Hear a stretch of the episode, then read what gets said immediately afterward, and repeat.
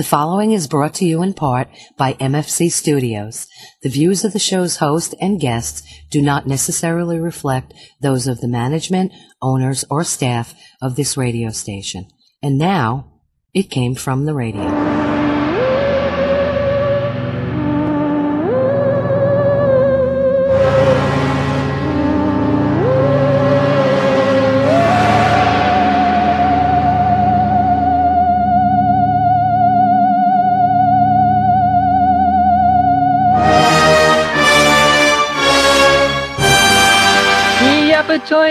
Welcome once again to a Came from the Rail, the official of the Big Apple Con. This is your host, Mark Torres speaking. We are here live uh, via Zoom, courtesy of the East Meadow Public Library for our 42nd live show in front of a live studio audience.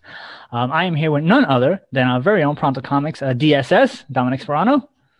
Hello, we have now hit the level of knowing the answer to life, 42. Ah, yes, yes, that is correct. And we have our special guest who we're going to play talking to, with, and about, which is awesome because he's here. It is wood burning artiste, Mike Giannakos. Hey, everyone. Thanks for having me, guys. So, as I mentioned, we're going to be talking with Mike in just a few minutes. But before we do that, we have to take it away with the news. It's morphin' time!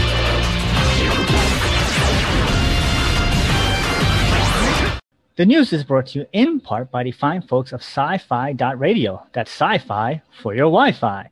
As well as the fine folks at the Big Apple Con, of which we are the official radio show of, celebrating 26 years of comic bookness and uh, pop culture stuff. For more information, go to www.bigapplecc.com. The next convention is scheduled uh, for May 1st and May 2nd of this year. And why is it in scheduled in May, Dominic? Maybe it'll happen. Maybe it won't. There you go. I want to give a shout. I not only have to think of my bits, I now have to think of Charlie's bits. and I want to give our shout outs for our Patreons, of which there are Danny Grillo, award winning director Jared Burrell, Kyle Horn, Millie Portez, Newsday famous Dresden Media, Onji Kun, Shadow Rabbit Art, The Huracan, and Yasmin Array you guys want to get your own little shout out, go to www.patreon.com, look up It Came From Radio in the search bar, and just for a dollar a month, you can get your shout out on our show. And if you're feeling in a generous mood, you can buy us a virtual pizza at our website, www.camefromradio.com. There's a little button that says buy us a virtual pizza, and uh, we would greatly appreciate it. Or if you see me on the street, you can just buy me a pizza. That works too. Are you wearing yeah. the Are you wearing the It Came From Radio shirt, uh, Dominic, or wherever you go? Uh, not in the month of March. In the month in the month of March, I wear nothing but Irish related shirts. Ah, okay. Yeah. I wonder why that is. Do I have to explain this one to you? No. Okay. I was being sarcastic. All right, let's see. Uh, start off with sad news, as we always do. Uh, comic book creator Frank Thorne died recently. As of this recording, which is uh, March 10th, uh, no cause of death has been announced. While Frank worked on such books as The Green Hornet, Flash Gordon, The Twilight Zone, as well as adaptations of Moby Dick and 20,000 Leagues Under the Sea, Frank was perhaps best known for his work on Red Sonja, Sonya, for uh, you uh, non uh, Spanish people uh, from Marvel Comics, where he helped develop the character overall look and persona that's still being referenced in today's comics. Uh, cover, current publisher uh, Dynamite Comics says, It is with a heavy heart that we learn of the passing of Frank Thorne. No creator played more a prominent role in shaping and defining Red Sonja as we know her and love her today. His incredible artwork was a perfect match for the character and influences to this day. Um, of note, his wife Marilyn died six hours later, and no cause of death was revealed for her either. Uh, you guys Red Sonja fans? Um, I'm not a huge Red Sonja fan, but I respect it. I believe um, friend of the show Jimmy Palmiotti and his wife Amanda Conner are doing a, a, a plan to bring back Red Sonja. Yes, or they're going to work on it, I believe. Mike, you're a Red Sonja fan? I mean, I remember when I was younger, my mom used to bring home comic books from the store so I can use them to draw from. And um, I was not opposed to drawing Red Sonja. I mean, seen her. Uh, I don't think you would be either, but she, uh, I mean, no, definitely. I mean, it, it, held its time in comics, you know? So, I mean, I, a lot of respect to him for that. And people obviously remember the uh, the live action film with uh, oh, Brigitte Brigitte Nielsen.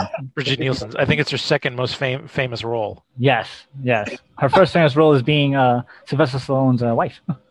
That's correct. And real life too. Yes.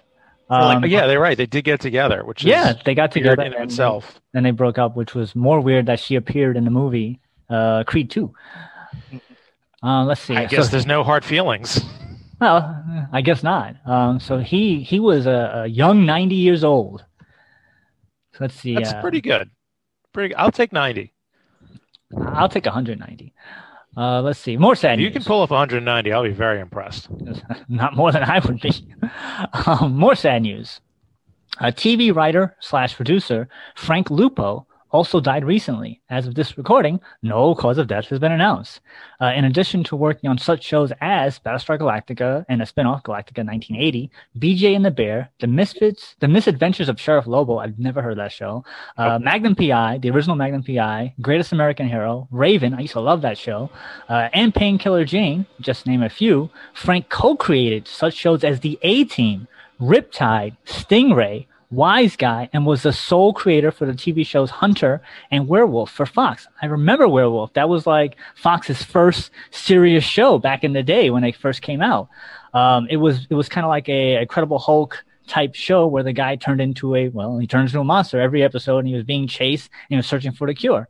Uh, so he did all that. You guys fans of any of those shows? You heard of this guy? Well, I mean, I loved. Um, I, I I loved the A Team easily. That that was like so good, It- just so ridiculously good. And Battlestar Galactica, like the you know the remake was great, but you couldn't have the remake without you know the campy beginner. Right. So wait, he worked on he worked on Painkiller Jane, the TV show. Yeah, he worked on. So I think he wrote a couple episodes. Maybe he produced a couple episodes, but he worked on that. The weird thing, Is like that by Jimmy? this- it's another Jimmy Palmiotti project. yeah. That's like so strange. It's- is Jimmy just going around like knocking people off? Like, I, mean, I know Jimmy's a nice guy. but What- what- I wouldn't put it but- past him. I mean, he's Italian, so so, um, so Mike, you uh, recognize any of those shows? Were you a fan of those things back in the day? I call myself a fan. I'm more hung up on on why no one knows how these people passed or why they passed. I think they're I think Dom's onto a conspiracy here. Um, that they're they're they're putting hits on yeah, on they uh, all have one man in common. I mean, mediocre uh, 80s and 90s TV shows. yeah, Come on, take them out. well, for, for the last for the last bit of sad news, try to make try to make the connection here. Um, also, uh, for no cause of death has been revealed. Um, actor Jahmil French also died recently. Uh, Jahmil is best known for his role as Dave Turner in Degrassi: The Next Generation from 2009 and to 2013. So that's uh, four years. Um, you guys were fans of that show, Degrassi: Next Generation? The only thing I know about Degrassi, the next generation, um, was that it was something that Kevin Smith was huge about. He loved that show because I remember reading one of his diaries where he got into it by working at a convenience store, and it was like the thing that was on it's on Sunday mornings, and he got sucked into watching the show. So that's all I know. Like Kevin Smith loved it. It was a thing that he like I think helped bring back, and that Yeah. was it. I, I know it existed. I wasn't a fan. Mike, were you a fan?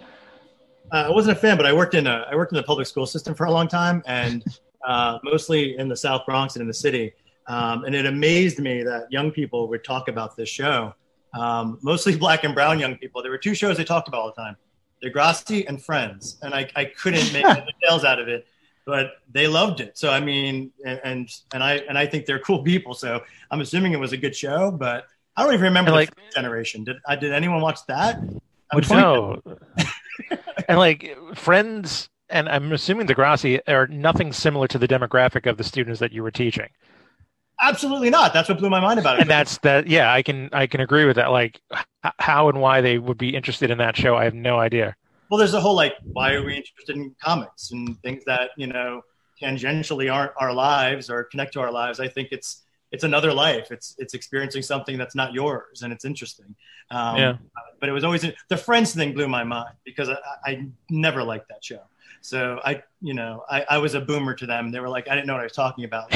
The show. Finally, someone show who didn't on- like Friends. I this Oh, was, my I was at high God. when the show was on. So I'm I liked I watched Friends when it came out, and as I look back on it more and more, the less I like it. I did not Um, like that show at all. And I rem- I remember reading an article how they explained that because of Friends and the way that everyone treated Ross in the show, you now have the dumbing down of America and the hatred of science. because they said, like, if you really think about it, Clear connection. clear connection. But he's like, if you think about it, Ross was the most educated and well-paid person on the show, right? He was, I forgot the, his doctorate, but it was obviously working in dinosaurs. And the entire time he's written as a goof, as an idiot. None of the friends, and even his own sister, like respect him in any way, shape, or form.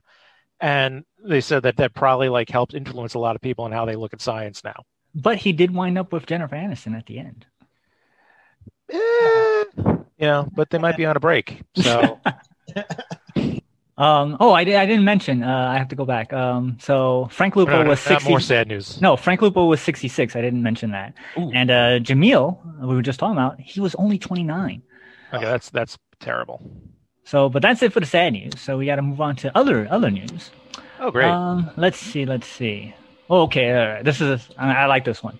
From the games aren't that good department, British luxury uh, customizing brand known as Truly Exquisite has teamed up with Sony to make the PlayStation 5 Gold Edition, which is a 24 karat gold plated version of the console accompanied by two gold plated controllers with a gold plated 3D Pulse headset. The system is limited to just 250 pieces and ships worldwide in a quote unquote luxury display carrying box and costs roughly, well, how much do you think it costs? Uh, let's have a, what do you think? See, 24 karat gold plated. 24 karat gold plated PlayStation 5 console. The console right now is about $500. $500. I'm going to go, well, Bob, uh, I'm going to go with $10,000. $10,000. Mike, what do you got? What do you think? Much higher than that. Uh, at least 15. Okay. Um. Well, you went over, Mike. So Dominic wins. It's for eleven thousand five hundred dollars, with free with free international shipping. so wait, do I what do I get to go play Plinko now? Like what do I Technically this would actually get me onto the stage, Bob. Yes, it would normally under normal circumstances, but we're virtual, so you can't go anywhere. Right. Um, for those who have a few extra bucks to spend, however, there is also an 18 karat rose gold edition and a platinum plated option available also. See, the key is that it's plated, right? So like gold plating is not the same as actual solid gold. Well, So can you you imagine that they would plated, I was like- build a system just made out of gold? That thing would melt in a second. It wouldn't even work. That's true. Now I we're- mean, now gold getting is extremely pliable. It's about how it looks. Yeah. I don't think anyone's actually going to try and play on it. But but this this gold plated one is playable. So there you go. I still can't you get. The, also- I, I still can't get the five hundred dollar one. I don't. I, I don't who, who's getting this one now? Well, apparently it has been sold and people are buying it. Oh god! You, you could also technically like read a copy of Amazing Fantasy number 15. Are you going to? no. For the kids out there, that's the first appearance of Spider-Man, made created by Steve Ditko and Stan Lee. So speak, speaking of kids, let's let's see if we can see if we can make this a segue. Um, from the "This is why you keep your mouth shut" department. Due to someone effing up this past Monday, anyone who tried to access a new Tom and Jerry on the HBO streaming ser- HBO Max streaming service was instead able to see Zack Snyder's Justice League 10 days before its scheduled uh, March 18th release date. Of course, people started to make note of the error on Twitter, and the issue was addressed in minutes. However, according to some, if you had already started watching the film before the error was fixed, it played for about an hour before it was cut off. So you got to see a, a, an hour of a bad movie. An hour of a bad four-hour movie, in theory. in theory, I have no faith in this movie whatsoever. um, I used to work at a movie theater, as, as I've mentioned many times, and we've had this problem. We're supposed to play a kids movie, and not a kids movie played, and it's usually teamed up with a horror movie. And so you have you know parents running out and screaming that there's the wrong movie playing. So it's nice to know that the the digital world still does the same mistakes as we did in the movie theater. Look, I mean, unless it's not like they went to go watch Tom and Jerry and came up like Fatal Attraction or Basic Instinct or something, you know. Well, in this situation, but like for us, for me personal experience, there has been some horror films that's that's found their way, and we've reported on it. that it's not just in my theater that I used to work at, other theaters as well, because it's it's programmed. It's you know you have to actually flip the switch the movie over for that theater, and uh, I remember I think um, House of a Thousand Corpses was playing instead of a kids movie one time, and so yeah, that fun stuff happened. that, that, that, that's a little different. I remember watching like Justice League. You and I went to go see it, and I kept feeling like there was a lot of potential, and where did it go wrong? Because I knew that originally the plan was that it was supposed to be two movies, right, back to back, and that was the idea. And it was it was you know obviously there was a lot of problems in that the DC DC was trying to just jumpstart into the Avengers without doing any of the groundwork. Mm-hmm. But I'm like, all right, so there was this idea to make it like a like two movies back to back, kind of like Avengers, uh, the last two Avengers movies, and put them out like I guess a year in between. And then for some, you know, Snyder was Snyder, and and they well, brought in a, a lot of Joss Whedon and and recut it into this like two hour, not it couldn't decide what it wanted to be. The, the, the the short version, which we've uh, mentioned on the show many times, is that basically the DC universe was imploding because they're making movies while other movies are coming out and not and underperforming. Mm-hmm. So Zack Snyder had his vision. He was getting hammered by the studio because Batman vs Superman was not making the money that it was supposed to. Right. Um, I believe one other movie had just came out. Maybe it was Aquaman beforehand that came out. No, Aquaman before Justice League. Before Justice League. Aquaman came out after Justice League. Something something came out before Justice League that was more lighthearted, and they were like, "We want to make it more like that." Shazam. maybe no. I, I, can't I can't remember what it was. Maybe it was a Marvel movie, but I remember that DC was was was hurting from that Batman versus Superman crunch because they spent like seven hundred and fifty million dollars to make it, and it wasn't doing well. Might have been so, Suicide Squad. That might have been it. They were pushing, they were pushing, and they were pushing, and they were pushing. And then um, uh, Zack Snyder's uh, kid died. Uh, oh, right. Wonder, Wonder Woman. Thank you, thank you, uh, thank you. Was it Wonder Woman? Wonder Woman came out. Yes, Wonder Woman had came out, and that people were like, "Oh, this is doing quite well." It didn't make the. We didn't spend as much money. It's it's not as dark and, and brooding. So we need to have this um, better better movie. And then there was also the the the the backlash of having two movies, a part one and a part two, because that was a big thing for a while. And then people started getting weary of it because Twilight did it, Harry Potter did it, and that's mm-hmm. why Avengers they said it was going to be two parts, and then like no no no, it's not. It's just going to be two different movies, but it really was a two parter. But they, right. they, snuck it under there. But well, DC they also said, with "Hey, Avengers." Well, that's what I'm saying. But they they they they tricked you. They said it wasn't right. two parts, but it really was. But it wasn't part one, part two. It was right. two separate standalone movies. Yeah. So DC is like, uh, we're not going to do it. We're just going to squish it all together. We're going to get Joss Whedon because he's the Avengers guy. We're right. going to put him in there, make it happy go lucky, and that's what you got. The hodgepodge of what came out. Yeah. Meanwhile, no one was going to predict that like Joss Whedon was going to have the massive yeah. backlash and fall that he turned out to be. Yeah. Although I got to tell you, I don't trust any guy who's going on like Joss Whedon did. And I'm like, ah, there's something sneaky about that. So I wasn't shocked. I wasn't shocked about Joss, Joss Whedon. I actually have some hope for the Snyder cut because I think it at least at the very it might not be a better movie in terms of like the universe building the universe building but it might be a better movie in that it's just a consistent vision throughout and not chopped up and might be telling a more at least consistent story concept. Right. So it'll be a consistent story, whether or not as good is a completely different thing. Whether or not as good is subject to taste. I'm just saying, like, at least it's four hours of a consistent vision with a consistent script trying to go to a certain place, as opposed to ha- like.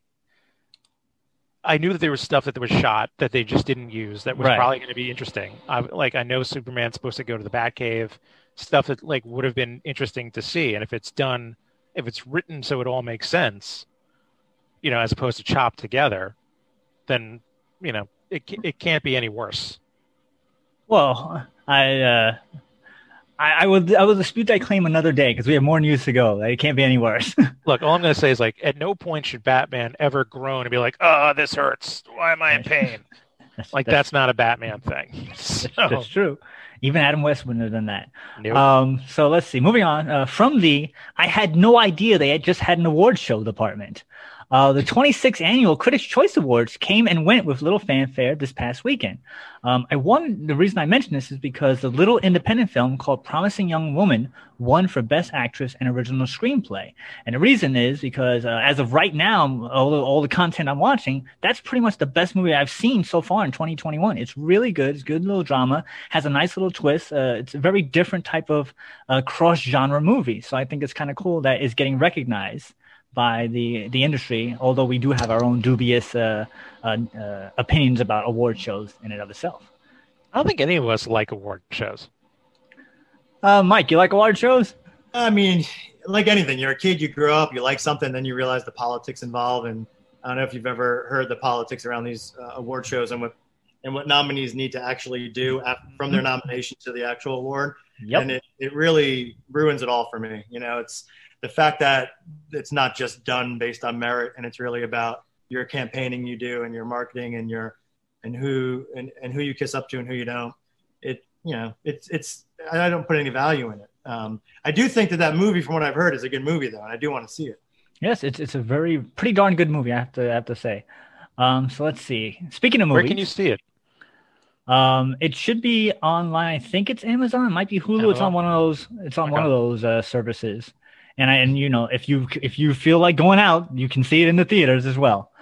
Um, sounds, sounds like a throwback guys. it's like where can i go to see that film um, is there Yeah. a little theater i can go to it's like no we all steal movies dom Just Yep, that, that's it. That's it. Like, I was like, I- I'm thinking, what service is it on? And I like, I was like, well, if you want, you could go out. It's like, oh, what a terrible concept.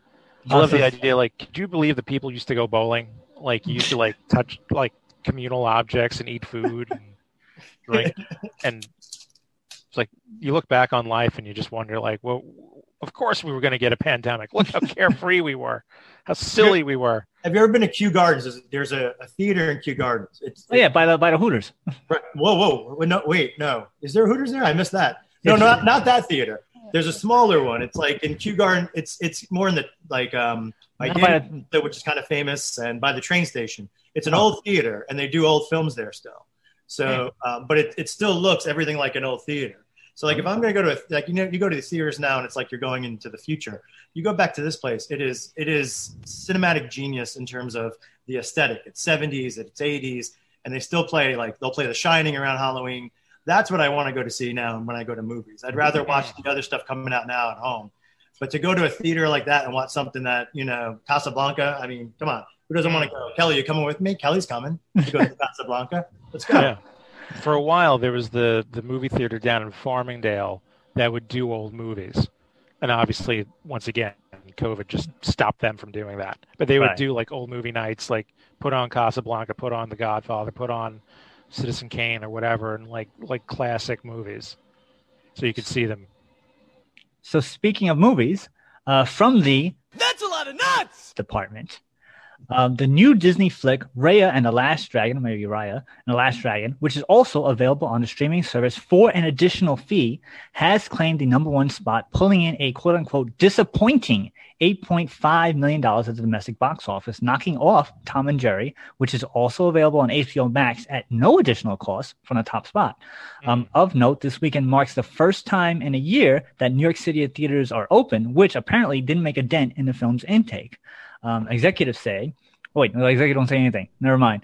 I put that in by accident. Uh, to put things into perspective, the last time this year, uh, last this time last year, the animated film Onward opened in the number one spot with forty nine point seven million dollars. And of note, The Croods Part Two is still the number one film of 2021 with 56 uh, $53.6 million and counting, followed by Wonder Woman Part 2 at $44.4 million and counting. And for those keeping track, Raya now falls into the number one spot uh, for 2021. I think HBO Max does it smart, where like, look, you can see it in theaters, you can see it here, you have the service, that's it. I really don't like how like Disney like gouges you for more money to see their content, and Well, I don't think other people like it either because clearly it didn't do as well. But that's the thing. So did more people buy and pay the $30? Because that doesn't count into the box office intake. So Mm. maybe people are spending more money and they are buying it for the Disney site.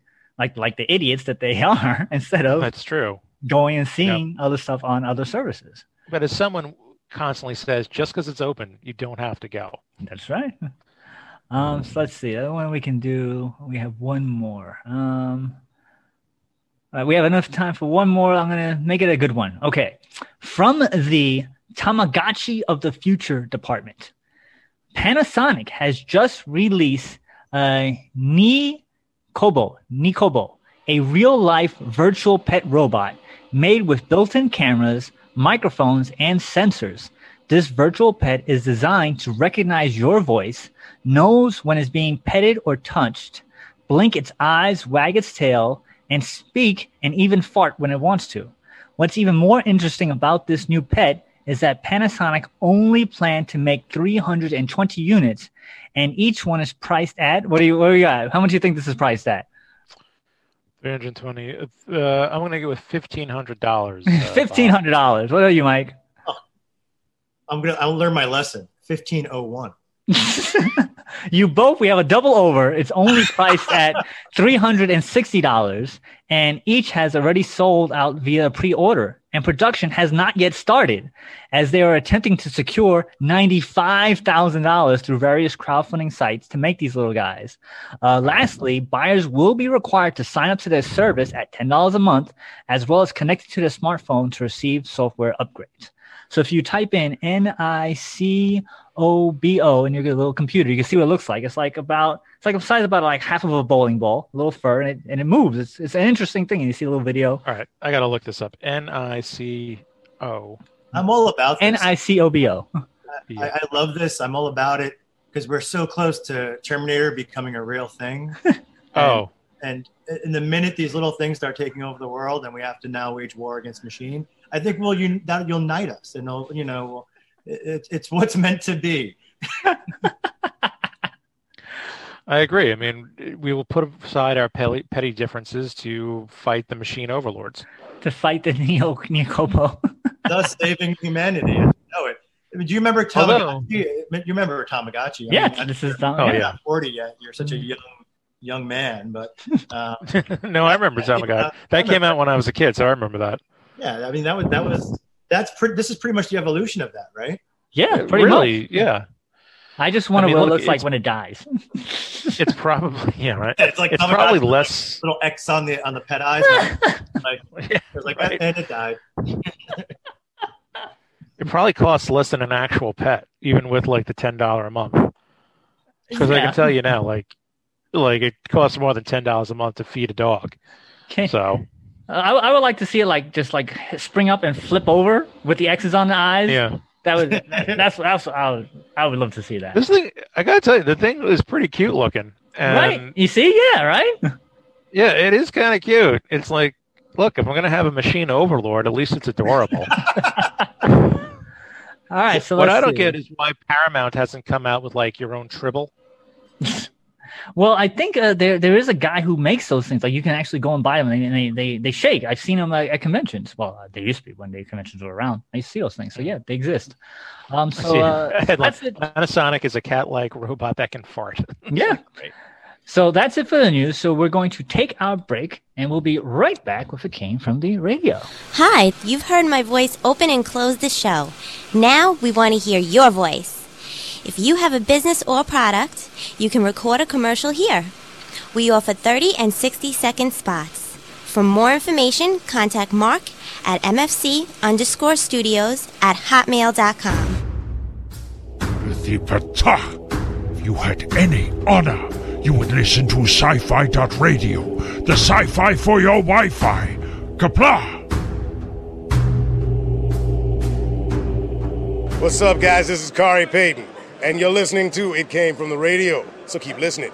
Come down to Cosmic Comics and Games of Baldwin for the best new comics in the month of March. First, there was Future State. Now, from DC Comics comes Infinite Frontier. And from Marvel Comics in March, the finale to The King in Black. And from the mind of Keanu Reeves comes Berserker. And your chance to win the rare 1 in 200th variant cover of Berserker number 1 with purchase of the book. Cosmic Comics, located at 848 Merrick Road in Baldwin. Give us a call, 516 763 1133. Stay safe! Hey, I'm Mike Kingston, the writer and creator of Headlocked. And I am WWE Hall of Famer Jerry the King Lawler. And guess what you're listening to?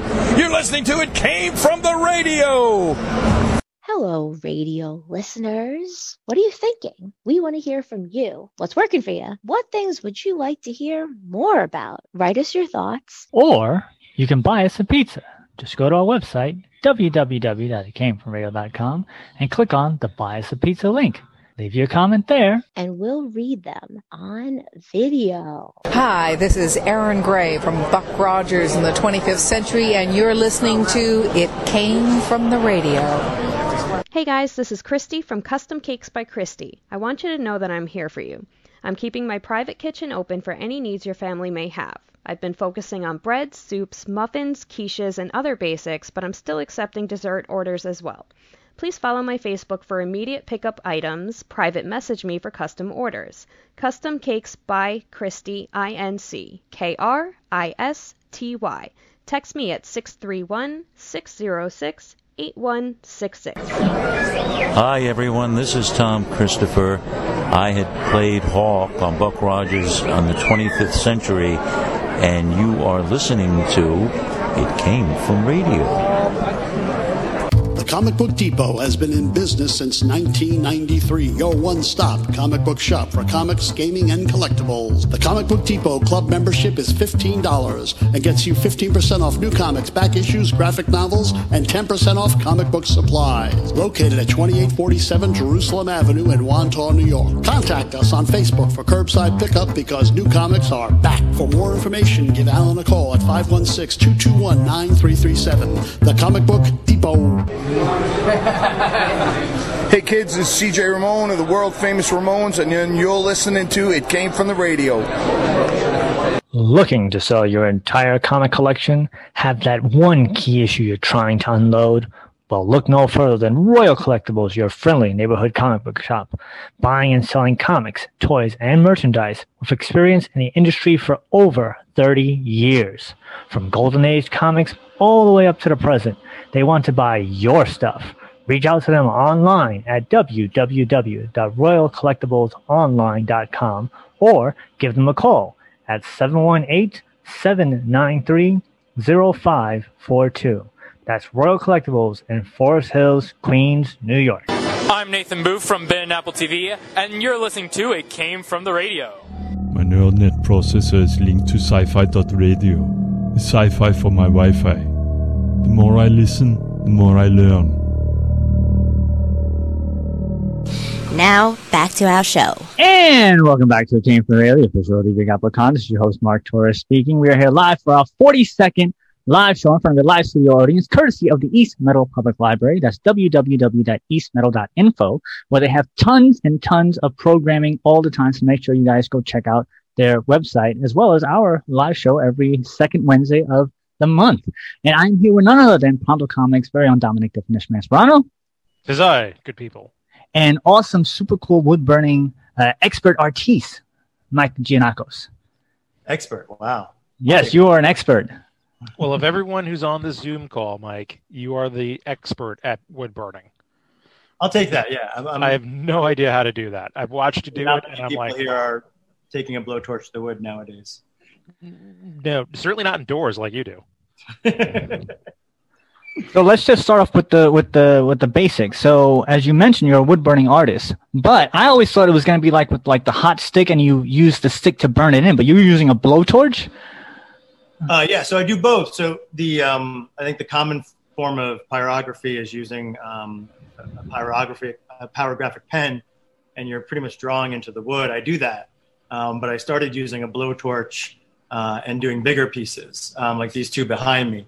So that's that's a little different in the sense that you know I'm using uh, I'm using metal palette knives to block out spaces and burn wood around a picture. So it's almost like working um, with the negative space. So I'm really creating in the negative space and then bringing bringing forward the, the true color of the wood. So I tried to explain this to a woman who saw it for me to do it live, and she couldn't quite grasp how it's done. She thought I was just drawing the hands and drawing the Spider-Man but really it's burning around it, burning the shadows, and then creating a picture from that. Uh, so a little different. Wow, so it's like um like the ice sculptures that they say that the the image is there or the clay sculptures, the image is there, and you're just pulling it out. Exactly. Yeah. Very similar, except uh, it's interesting. Ice, fire. Yeah. Very different in that regard. Um, but yeah, it's essentially shaping an image by blackening out. You know, so you know, working in the negative space. Is that something that whenever you now you see a piece of wood walking all over the place, you're like, oh, I see a I see a Thor, I see a Spider Man, I see a plant. Is that do you normally now see images all the time? Uh, not at all. so it's like, um, no, I think it's more. Um, I think it's more. I get the image in my head, and then I find the wood for the image. Right. So it's, um, you know, I have a sense of what I want to create, and then I got to find the right wood to do it. Because all wood's different. There are softer woods. There are harder woods. There are, you know, woods that, you know, are better for intense burning. There are woods that are softer that are going to burn too quickly. So it's just a matter of finding that right piece to work with. But nah, it's not like you walk around and I see a piece of wood and I fall in love with it, take it home and make some beautiful art with it. Um, I work with plywood, I work with scrap wood. I find wood on the street and I say, oh, I'll give you a home and bring you home and I'll burn a picture into you. Um, so it's that basic. You know, the uh, the medium is pretty inexpensive when you think about it. I'm not spending money on paints. I'm not spending money on uh, expensive equipment. It's literally just fire and wood. Now, how do you correct mistakes, or is it like Bob Ross? There are no mistakes, just happy accidents. Oh, I love that. Um, no, there are no mistakes. So it, there's you can you can you can sand out burns if you you want to. Um, it's it's a lot harder than an eraser. You really got to you know usually you got to sand out, but then you're creating a different grain of wood. So you kind of have to sand roughly a lot of the piece if you make a mistake and you want to start over again. Um, so really, I've just learned to incorporate mistakes. If I just like Bob Ross, if you make a mistake, you work it into the piece somehow oh, maybe I'm going to shade that area now. I didn't want to shade before, and you just kind of make it happen. Um, but I like I like that there's no mistakes, or you're not you, you really can't leave room for error. Uh, makes you focus, makes you concentrate, uh, especially when you're doing it live in front of people who are kind of anxiously waiting to see what is what shape this is taking and what it's going to look like. Um, so I think that's why I've been drawn to it. Um, I'm ADHD, so uh, I can't sit there. I can't do anything too long. I can't do a big piece for a week. I can't spend hours and hours doing it. I need to do it quickly and finish it quickly. So uh, this has been a very um, uh, good medium for me to use. Wow. So how does how did you get started? Were you just a uh, young Mike was just walking along? I'm going to be a wood burning artist. Like, how does that happen? Yeah. No. I, so um, I went to art school um, and I dropped out of art school. I didn't like it. Um, Smart move. So, yeah, yes. So I, I actually have a, uh, a, shirt that says high school art school dropout, which I'm proud to wear all the time. Um, so I left art school because I, I didn't feel like I feel like it was like training. It was like do this, do that, do this, do that, don't do that, don't do that. And and I really didn't feel like for me my creativity was not being channeled. It was just kind of like mechanical. Um, and I was spending a lot of money for it. So I dropped out and I found and then years later stopped doing art and then many years later wanted to do art again, but was kind of almost traumatized by my experience um, and didn't want to just draw and didn't want to paint because that's what I was doing there. So I found uh, pyrography and, and, it was different. And the thing I liked about it was, uh, especially the blowtorch stuff, is there's really not a comparable. There's not a lot of people doing it. So um, when people see it, they appreciate it for what it is. They're not they're not like, oh, that's really great, but you know what? I saw some guy doing that before and, and, and it's better, or I like that better. It's just like, uh, it's, it's a rare thing. So there's, I have a sense of pride around that. There are people who do it and I've um, uh, befriended people through social media who do the blowtorch stuff. And it's a great community. We're, we're all like helping each other, giving each other suggestions and thoughts and try this, try that. I mean, one of my big things is I want to do really large scale, like as big as I can, do a giant piece uh, you know, maybe roughly 20 feet by 30 feet. Um, so, so I, I, find it's challenging, but I also found like it's it's different, um, and uh, and I like that about it. And you mass produce stuff, or is each uh, piece an individual, unique work of art? No, I, yeah, I don't mass produce anything. I, um, you know, there's things out there called a Glowforge. There's there's wood burning products that allow you to mass produce, so you can scan an image in and it'll burn it for you, and it can burn several several pieces for you. Um, I don't use that. Everything's by hand. Once I do a piece, that's it. I don't do it again, or if I do it again, it's very different. Um, so I have a lot of pieces like these hands I did. I've done these hands before, but they're all different, and um, I like that when someone buys a piece, um, or commissions a piece that that's a one of a kind thing, and they get to hang it in their home and and know that it's one of one. So actually, when I sign things on the back, I'll write one of one. Um, and um, yeah, I never reproduce anything. Wow, Dominic, you got a question for uh, Mike? Well, I am. I've seen you at where you are at industry, Mm-hmm. Um, and I've seen you do it live. I was wondering how you came up with using like the spackle knife for control. Was it something that you through trial and error, or was did you get a tip from like as you said you're part of like Facebook groups? Was there did you see it on online, or is it just something like you realize like, hey, I need somebody to control the flame that won't melt? I mean, I look, I think about it. It's like, oh, it's kind of obvious, but I don't know if it would have been obvious to me if I was going to go this route initially. So I'm curious about the technique and how you you developed it. Yeah, it's definitely not something I started. It's been done, but um, I to, to the latter part of your statement, I kind of I needed. I, I was thinking. I started using a blowtorch on wood. I started with me fading a background of a piece I did, and I was like, wow, I wonder if I can draw with this. So I got a bigger piece of wood, and it's more like spray paint, like trying to draw, you know, a picture. And then I realized, okay, it's hard to get hard lines and, and definitive lines. So I thought if I had metal around, I could just use metal and I could probably burn and make hard lines. So I started with just pieces of metal I had lying around. And then I went to the store and I was like, okay, palette knife should work. So I got a bunch of palette knives, several different kinds, and started using those. And then realized, okay, I can not only create hard lines, but I can I can ricochet the flame off the the blade and give it a certain look. Um, I can. I, I there's times where I'm done it live, and I actually burn uh, like like you would you would with like a branding tool. I burn uh, the palette knife, and then I use it to cut and make you know um, really hard lines with it. So it's just kind of things I developed, and then I did find people online doing it with palette knives, um, and have reached out and talked to them about what they do, what I do. Uh, but yeah, it was just one of those things where it was just like um, necessity is the mother of invention. So I needed to do it, and I needed to figure out how to do it, um, and I did. You know, so it's uh, and the rest is kind of history. And now I'm trying to think about other different. I'm trying different metals out, trying different different um, outside of palette knives, um, and it's been a lot of fun to just use different tools. Um, I've also used um, a saw to kind of so there's the grain of the wood, right? There's the color of the wood. Then I black out. Now, if I really want to get a highlight of the wood, um, I will use a saw or, or I'll use, you know, or sandpaper and start kind of creating more white by shaving off a layer of the wood. Mhm. Uh, it brings out a little bit more of a, a um, an untouched part of the wood forward. So all different things you can do. Um, I, my big thing was I want to try and do it without using any paint, without using any other medium besides fire, because I think that's Right. kind of the cool thing about it. Because I've seen you use a little white paint. Yeah, and I have. pop something, which, Definitely have. Yeah, I've used which makes sense to me. Yeah. Um, Um, depends on the wood because some of the wood Yeah. you won't get that kind of white when you Right.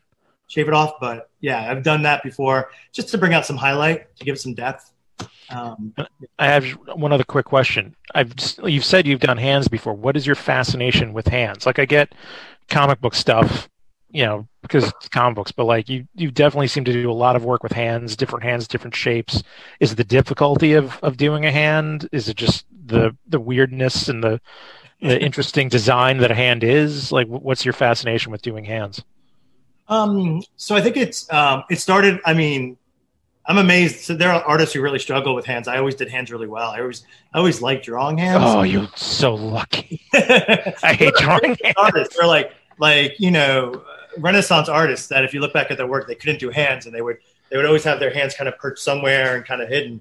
Yeah. Um, but I, for me, it's the hands are. Um, you know, I, I value I value people of intellect, but uh, I also have tremendous value that people can use their hands. You know, and I think it's um, you know as as an extension of us, our hands are just uh, for many people are vital to um, many different things. It's, it's their craft, it's their work, uh, it's showing affection. Um, so a lot of times my pieces will be uh, hands interacting, engaging each other, and it's really up to the person reading it. So I've had um, similar to this piece behind me. You know, someone may look at that and say, "Those are two hands that are coming together," right? Right. I think that says something about your your kind of state of being and state of mind. And I've heard people saying that's a hand reaching out and one pulling away. And I think Mm. that says something about your state of mind and your mental being. And uh, so I think it's it also I think leaves a lot to interpretation.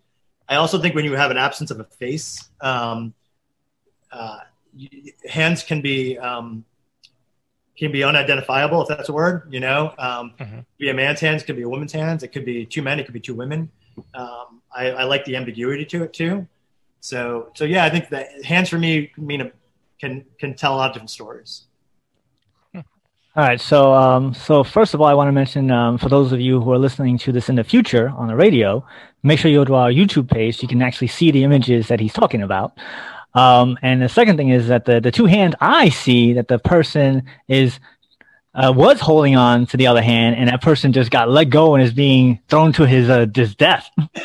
there you go. See, so there you, there you go. Right. So, I, I, don't I don't know what that says about about where, where, where you are, what you're.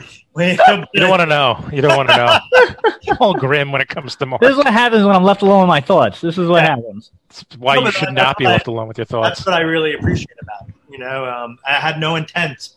I have no intent when I created this of what those hands were doing, other than the mechanical action that they're taking. Um, you know, your interpretation, and every and every artist should understand. There are artists who walk around. I think um, who really get it you know, um, what I'm not trying, it's not about my message, it's about what you see.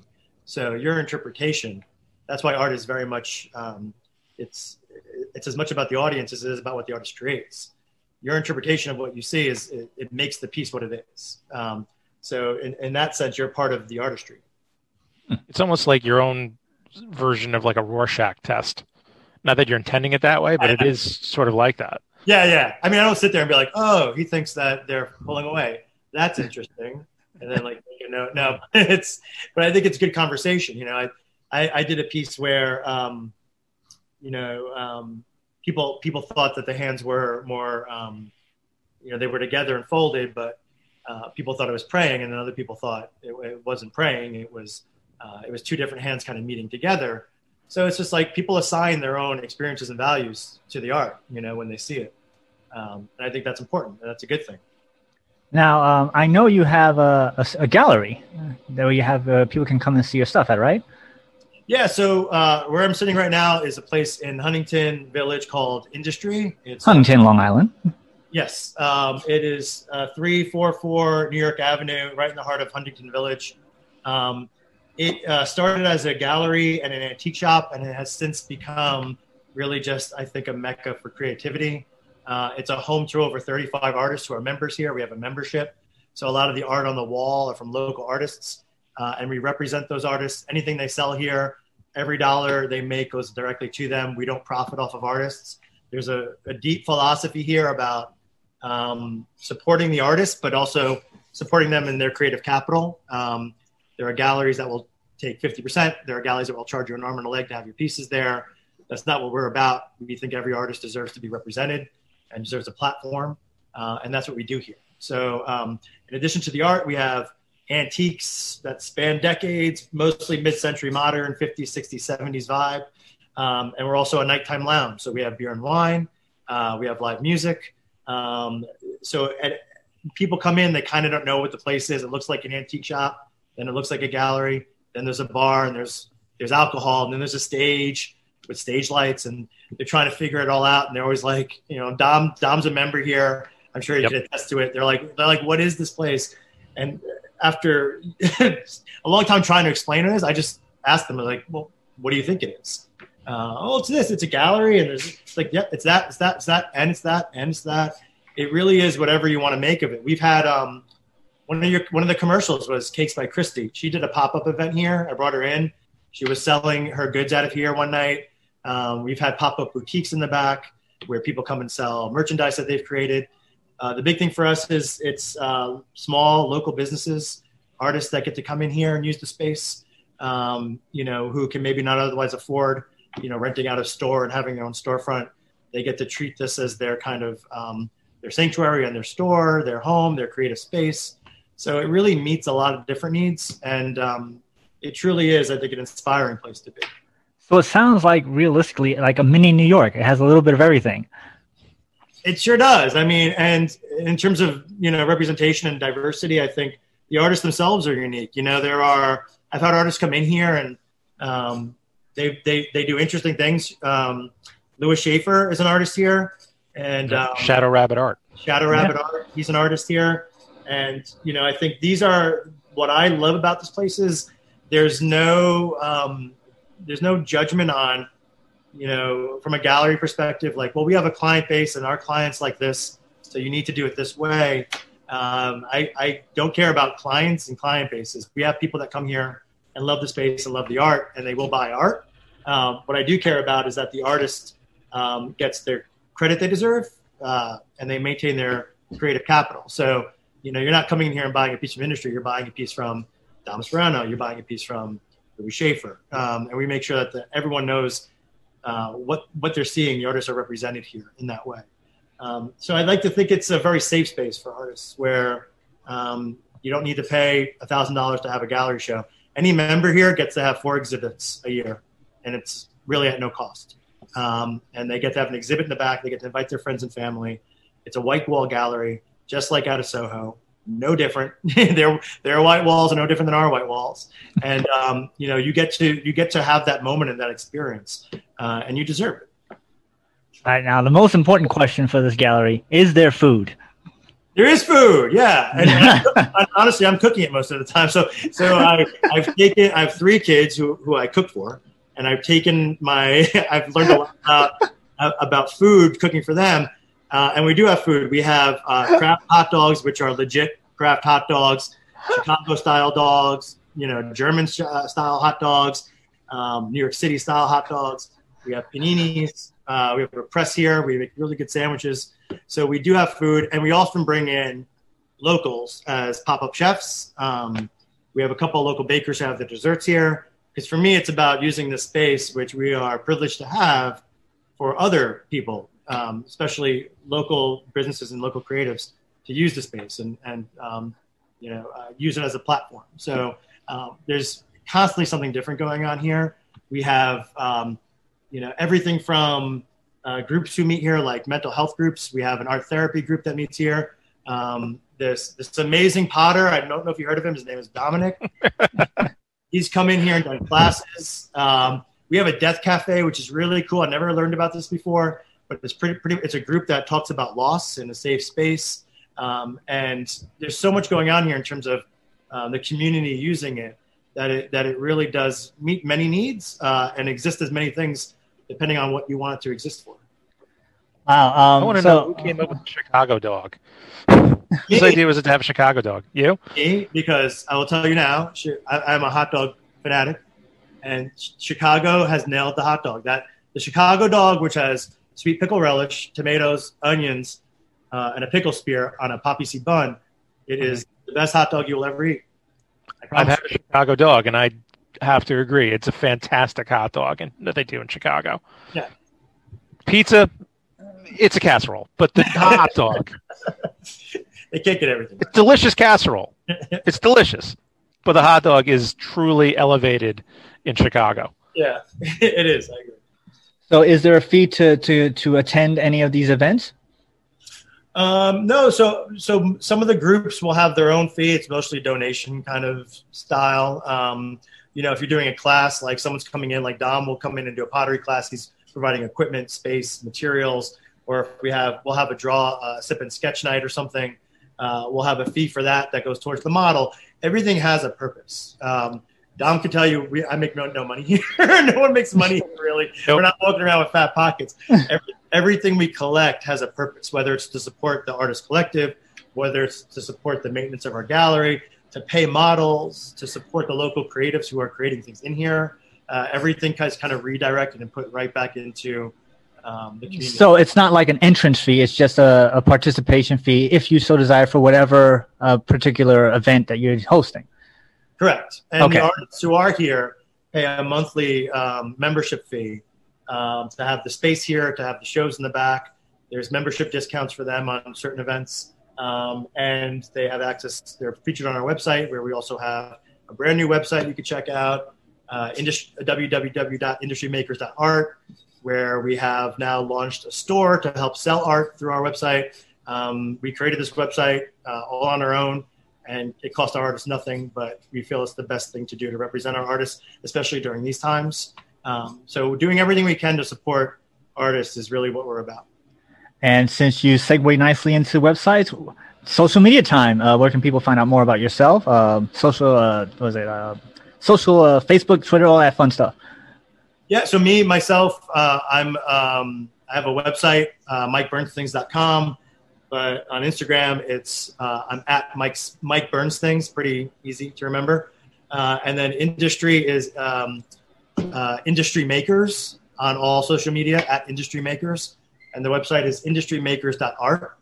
Um, and like I said, if this is if you're an artist and you really are interested in just learning about the space, please come in, talk to me. Um, it's a place where artists have come in with a lot of questions around, I think, where they want to go, what they want to do.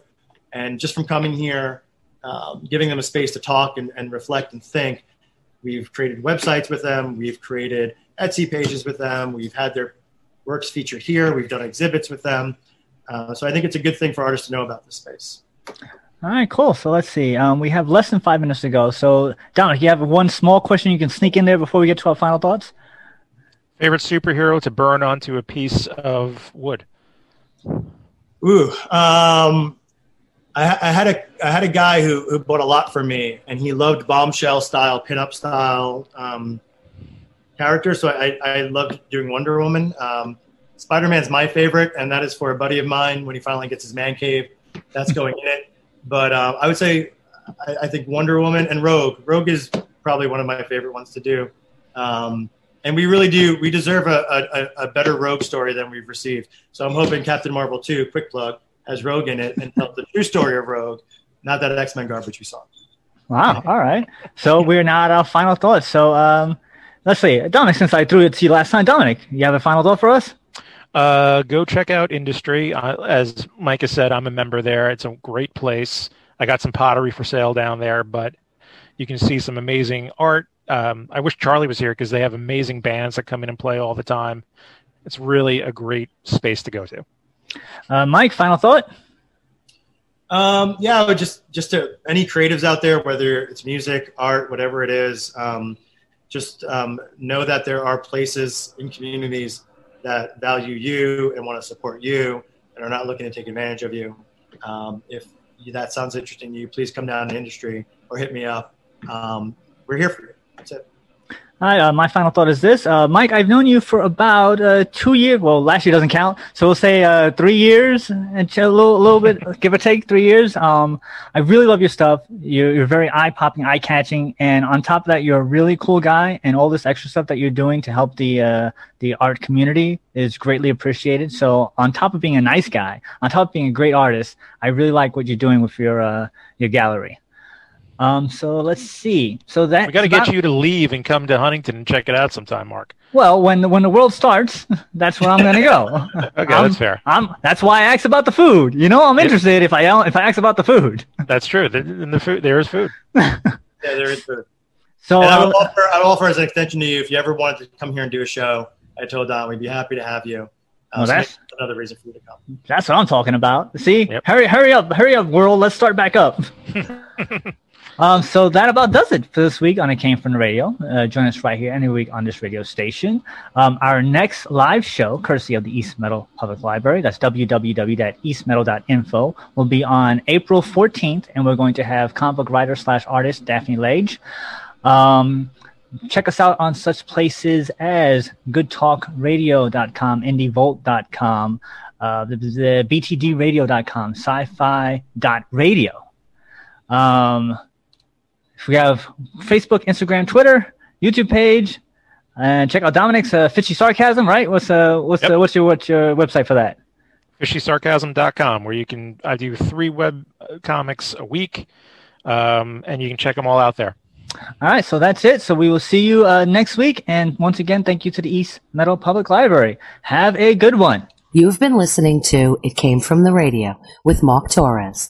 The views of the show's hosts and guests did not necessarily reflect that of the management, owners, or staff of the station. We now return you to your earthly scheduled broadcast.